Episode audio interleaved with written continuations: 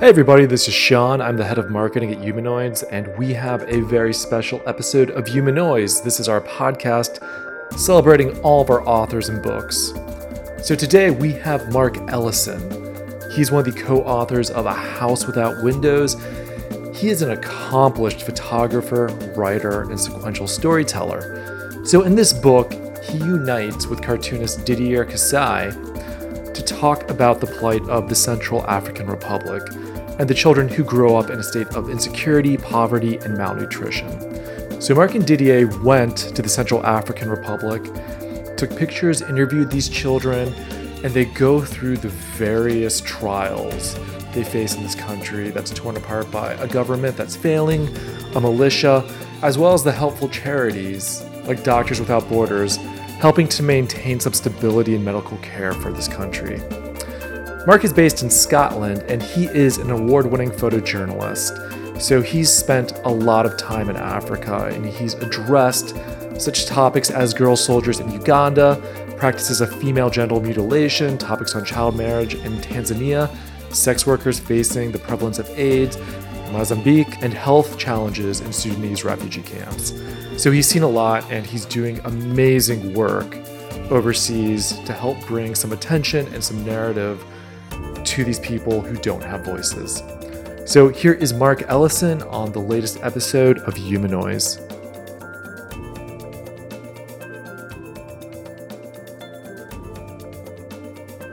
Mr. Marc Ellison, how are you doing today? I'm not too bad. How are you? I'm absolutely fantastic. Thank you so very much for taking the time to chat about A House Without Windows. Oh, that's right, my pleasure. So, I want to talk about basically the backstory of this because I kind of came into this with the assumption that you were hired to do some photography overseas uh, when you went to Africa, but it sounds like you were a lot more hands on with Doctors Without Borders. Can you talk about kind of the origin of how you ended up in Africa?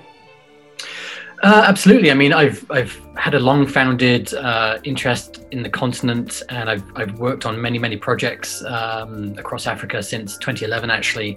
Um, and so I've I've got a real passion for telling stories there, and particularly, you know, the so-called untold stories, and um, and one of those that really sort of caught my interest was the the ongoing conflict in Central African Republic.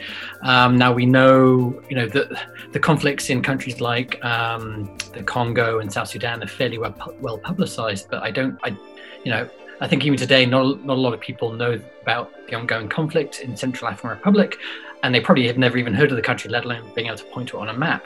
Um, so I was I was really keen to try and do um, another graphic novel project around around that conflict, um, but particularly how it impacted young children. Now I was fortunate enough to be able to finance this trip through a grant from the European from the European Journalism Centre. And I'd won a grant from them previously to do another graphic novel project. And I mean, in terms of my background, you know, I, I am sort of uh, a jack of all trades, master of none, really, in the sense that you know I, I do the interviewing, I do the photography, I do the production work, uh, so I do a little bit of everything. Um, the only thing I can't do is draw, and so that's where Didier Kassai came in. I mean, I, I often joke that you know I can't uh, I can't draw a circle, and so um, I knew that I wanted to work with Didier on this project, and then it was just a case of of figuring out you know which which sort of themed stories we want to, to draw upon. Um, but also, um, I mean, in, in, terms of Doctors Without Borders, they sort of came into play for, for, a couple of reasons, really. I mean, one, obviously, they're they're basically the de facto health service uh, in a country that really doesn't have a health service, but also they were really able to help with uh, logistics because Central African Republic is is a huge country, so getting around anyway would be challenging within the limited time that I was there. But also, just because there is an ongoing conflict, it's quite dangerous to do so. Many of the uh, many of the roads are, you know controlled by militia basically. So MSF were were helpful in not only allowing me to sort of see the work that they're doing uh, to, to help children, but also you know being able to get me around the country as well. And you know, and, and I worked with a couple of other partners out there as well, like um, UNICEF, a local organ- a local organization called Voix du Coeur, which works with street children. And so you know, so, so so Didier and I sort of worked, I think, quite well together in the sense. Obviously, he was the one you know creating the sort of his wonderful watercolored illustrations, and I did my best to complement those with with photography and video. Okay, so when you went down in 2016, I, I, think you saw this country that was divided by so many different factions. What was it like mm-hmm. to navigate that? Did you ever feel like your personal safety was at risk while you were doing your photography? Yeah, it's a good question. I mean, um, it's it's it's it's the first time. I mean, I've, I typically um, bill myself as a as a post-war journalist in the sense that I'm typically working in uh, post post conflict societies, such you know as northern Uganda, for example. Um, and so this was really the first experience of my working in uh, something of a more volatile uh, situation. Um, so you know, great great care was taken. Um, not, not to avoid those volatile areas, but to do so to to travel to them responsibly. And so often that meant basically um, partnering with local organizations that you know you could stay with them in their sort of guarded compounds. Um, you'd you know you'd organize regular check-ins throughout the day. So basically if you didn't check in they'd basically know that something might have happened and to start raising alarm bells. Um, and you know and, and also just you know j- just relying on a sixth sense sometimes when you get you know your sort of spidey senses start tingling that maybe it's time to time to get out of a particular situation and um, and I mean, for, for the most part, Didier and I were able to navigate that, you know, the dangers quite successfully. Um, the only sort of circumstance where things got a little bit, where, you know, a situation where things maybe could have gone a bit awry was, um, you know, we visit a couple of diamond mines. Often these diamond mines are um, guarded and run by uh, local militia we were basically fines um, speaking to the children um, who were working there, asking them, you know, why, why, they were working there and what the conditions were like. And we were almost done for the day, actually, when basically a couple of armed men came up to us and um, quite politely sort of escorted us to go see effectively the, the, the head of the militia. He was basically wanting to know, you know, who we were, what we were doing, why we were there. To this day, I, I still don't quite know how we got out of that unscathed, or at least without him demanding to see our footage or deleting the footage. Um, but I mean, very quickly, my uh, my translator um, sort of whispered to me, says, "You know, I, I, I think we need to get out of here um, because even though he seems to be okay with us being here. I've got a feeling, you know, think things could could get heated quite quickly. So we, you know, at that point we quickly got onto uh, onto the motorbikes and, and, and left the, and you know and left the scene, so to speak. But you know that that that was really, you know, one of the very one of the very few instances where you know we felt unsafe, um, and also.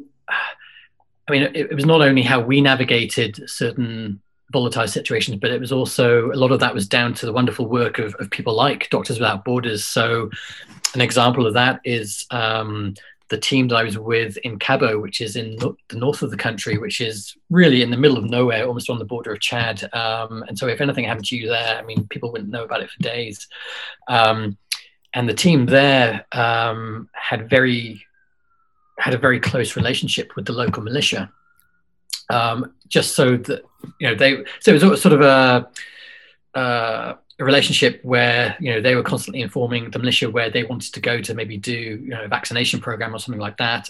So just trying to keep on the same page as the militia and keeping up something of a, a relate of a you know good good relationship with the militia. I, th- I, think helped our work there. That you know by partnering with MSF, it ensured that um, well, and, and we even wore MSF armbands actually as well, so that we were almost seen part of their team so that you know if there was any funny business hope well hopefully there wouldn't be any funny business with uh, with the militia. So um so yeah so so those were sort of some of the some of the ways that we were able to avoid any trouble. Uh, and what kind of drew your eye to exploring the youth in this country? Why was that the focus? Yeah it's um i mean it's it's been an ongoing interest in actually the majority of my graphic novel projects that I've done. So, you know, I've, I've looked at, for example, uh, female child soldiers in the past in Uganda. I've looked at female genital mutilation, child marriage in Tanzania. And, and I, you know, I, hate to use the cliche, but it's, you know, it's a cliche for a reason that um, we, we, we want to give a voice to the voiceless. And, um, and these, these kids often have been orphaned by the conflict and they're working mines on the streets. And so they really, they don't have much agency or or opportunity to, to tell their stories. And often, because they are young and vulnerable, you know, they're mo- they're most vulnerable to sexual abuse, physical abuse, uh, hunger, disease. So you know, the whole point of this is really to sort of show just how um, you know conflict affects kids, and um, you know, I, I, think.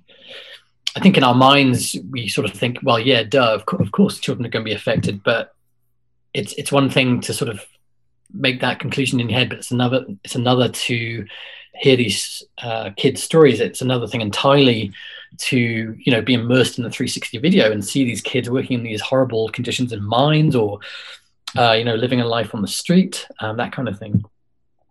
Yeah, that's absolutely relatable and tangible throughout the book. What shots were the most memorable to you looking back on the book? Were there stories that were etched behind any specific photographs? In, t- in, terms of some of the stories that I heard that were particularly shocking, it was I mean not so much I guess some of the photographs because you know we didn't photograph all the kids because they they didn't want to be photographed, which was understandable, but where they're talking about um, the abuse that they faced, be it sexual abuse or be, being set on fire by other street children, you know that was was horrible to hear. Mm-hmm. I think. I think I think just I mean you get a sense of it in the 360 video, but also just being stood there myself in the in the middle of that one diamond mine and you know seeing these kids as young as 13 you know working these really long days in you know very formidable conditions you know it's extremely hot they're at risk um, throughout the day of the of the mine collapsing in on them.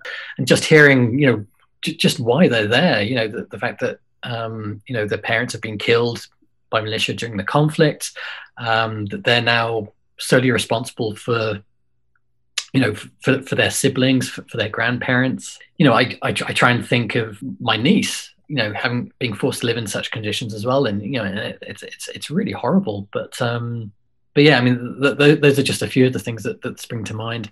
Uh, one thing that I thought was interesting is how you veer from color to black and white. What was the decision making to go from monochrome to something a little bit more vibrant? There was no sort of right, necessarily rhyme or reason behind it. There, there were just some images that you know cried out to be in you know full fully saturated color you know like the, the ones where you see the the images of the kids for example panning for gold or you know in you know in in the actual mine where you know you've got this really sort of golden soil whereas some of the others I wanted to be a bit more stark. You know, we, we see, uh, you know, a young street kid, you know, holding up his catapult. In, in when I was editing the photos, you know, often I'll, I'll, I'll play around with with different finishes and, and and the black and white really was just a lot more impactful, I think, than than than color. So I mean, the, there wasn't really any specific uh, reasoning behind you know w- you know which which photos were black and white and which were color. Yeah. So I mean, and also thinking about the process with uh, Didier Kassai, mm-hmm. how did you dovetail and kind of harmonize a narrative? Did you write a script first and then inject your photos around it? What was that creative process like?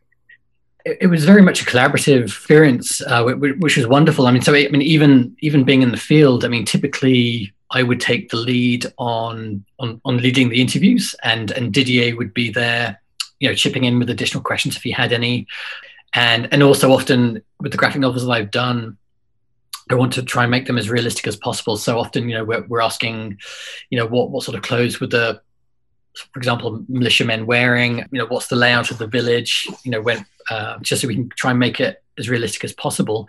And so Didier was often sort of sketching that during the interview and sort of showing it to the children that they could then, you know, suggest uh, tweaks or, you know, saying, oh, yes, it was like that, or maybe it was more like this. And then when it came to the production of it, because by that point I was actually back in Scotland, so obviously the uh, the challenges of, of trying to write the script uh, when we're in different continents. So typically, what I what I do is I create a Google spreadsheet, and then uh, so I'm sort of I've got um, the the rough bits of dialogue that I know that I want to have, and the narration, and then I've I, I, typically have a separate column where I sort of put suggestions in for the artist, sort of saying, you know, here I think maybe we can show this or show that, and then obviously, yeah, the great thing that being a Google document is that Didier can can read it, and then he can add his suggestions um, or tweak the script so that you know just in case maybe I, I get something wrong or it's not clear. So it's so it's a really collaborative process. And and I mean, and, and, and in terms of when I wanted to include, for example, photographs or, or uh, 360 video, the reason that I my graphic novels aren't purely illustration is because I'm I see the graphic novel typically as a sort of time machine when I'm telling these sorts of stories. So the illustrations allow us to basically tell a whole sort of story, a person's story in the past, but then bring it back to modern day. And so often I use photographs as that bridge to bring it back from the modern day. And, and also, you know, that I, I found that it was, I also use photographs to, to often break up if, if there were too many pages of illustration in, in a row. I often wanted to have a photograph to bookend maybe certain narratives to remind people that um, this isn't fiction, that this is um, that these are very real stories. Because otherwise, I feel that you know after if you're reading maybe a dozen pages of just of just illust- of illustrated uh, stories, that you know it's pos- it's possible that the reader might sort of slip back into that mindset of oh you know this this is fiction. So I would try and, as I said, bookend some of these narratives with photographs just to sort of to remind people that, that you know these are really very real things that these children have, have been through. So I was curious if any other narrative or focuses were in your head. Like I know that being in media, you have to edit and hone down all this information you have. When you were there, were there was there anything else you could picture being its own graphic novel as far as topics to explore? Yeah, that's a good question, Ashley, and, and yeah, I, I, have, a good answer for you. Um, so, I mean, it, it's touched upon very, very briefly um, in the Street Children chapter, basically where there's a very high prevalence of children being accused of witchcraft. Oh wow! Um, uh, which was which was fascinating, and um, and so we we did interview some kids about that. We interviewed some uh, some police about you know cases of children being accused and being brought in. I can still remember talking to one senior police officer who very much believed in witchcraft, and even I mean, it strained credulity to be honest but he uh, sorry she was telling me that um, she was sat there um, interrogating this child accused of witchcraft and suddenly cockroaches started coming out of his mouth um, which was obviously a sign that he was a witch but anyways I, I found that really interesting and and so it, it is very briefly mentioned in house uh, without windows but um, I, it, it wasn't as central to to the theme of how conflict has impacted these kids. Um, so I basically I, I, didn't use a lot of that material. But funnily enough, just about a year or so ago, I you know I was keen to to do a, a graphic novel around that, and so um, I did actually do something similar, but in uh, the Niger Delta, uh, looking at children accused of witchcraft and. I did do an online graphic novel for Al Jazeera, uh, looking at that, which again was sort of similar format. And uh, you know, I worked with a local Nigerian artist um, and it was a mixture of illustration, video, and photography. Uh, we even managed to get into a couple of exorcisms, and so you know, which was particularly shocking. Um, yeah. Well, it's interesting that you discussed that because I remember the part in the book where they talk about a girl who would cry a lot as a baby, and mm. the uh, conclusion wasn't necessarily that you know she had a medical malady; it was that she was mm-hmm. possessed. Mm-hmm. But yeah, then it, it also kind of dovetails along with the central theme that you have all these different belief systems clashing and converging in this country. Mm. And mm-hmm. that so much of this strife is ideological and religious. So mm-hmm. I mean that's such a that's such an interesting extrapolation of the general fault lines that run throughout the book.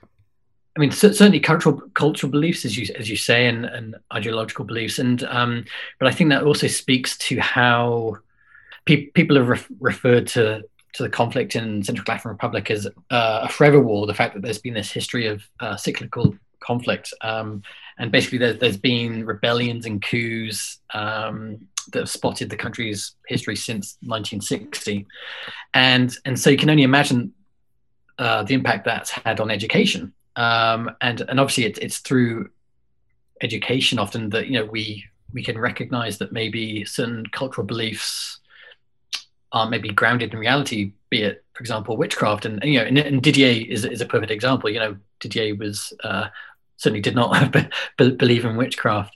And so, you know, in the current conflict, I mean, the, the latest UNICEF figures, for example, UNICEF figures tell us that the schools are still occupied by armed groups and that uh, I think it's over 900 are non operational as, as, a result of fighting, and that half the country's children are out of school because of conflict. So, you know, you can only imagine that since, you know, since the 60s, the country's been in turmoil. And you can, you can only imagine what impact that has had on obviously the economy, but also you know uh, the education of the country's children, uh, and that obviously has a knock on knock on effect on in terms of you know what beliefs we we maybe have you know for example such as in witchcraft.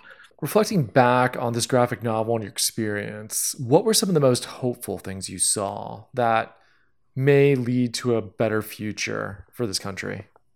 Yeah, um, yeah, it's it's a good one. I mean, the overall, you know, I, I, came away and as much as I wanted to be optimistic, um, I, I, think I think the country is is a ways away from uh, being stable and for the picture looking uh, brighter.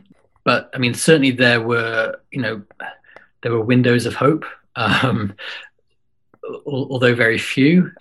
You, you know, you, you've got local partners such as you know as, as I mentioned du trying to help street kids. Um, you've got uh, you know Doctors Without Borders who are doing a wonderful job as I said effectively providing a de facto health service for, for the country. You know b- beyond the the foreign assistance that is is being provided in the country, the, the bright points were, were very few and far between. I guess, I guess it's a difficult question to answer because there, were so sort of few few moments of help uh, of hope. Sorry, um, out, out, I guess outside of uh, the assistance that, that I saw being given, be it you know by by local organisations or uh, you know the international organizations. So it's you know I, I have quite a sort of depressing answer to that question, unfortunately. Well, you know, stemming from that, for people who read A House Without Windows, what's the best step to try to help a country like the Central African Republic?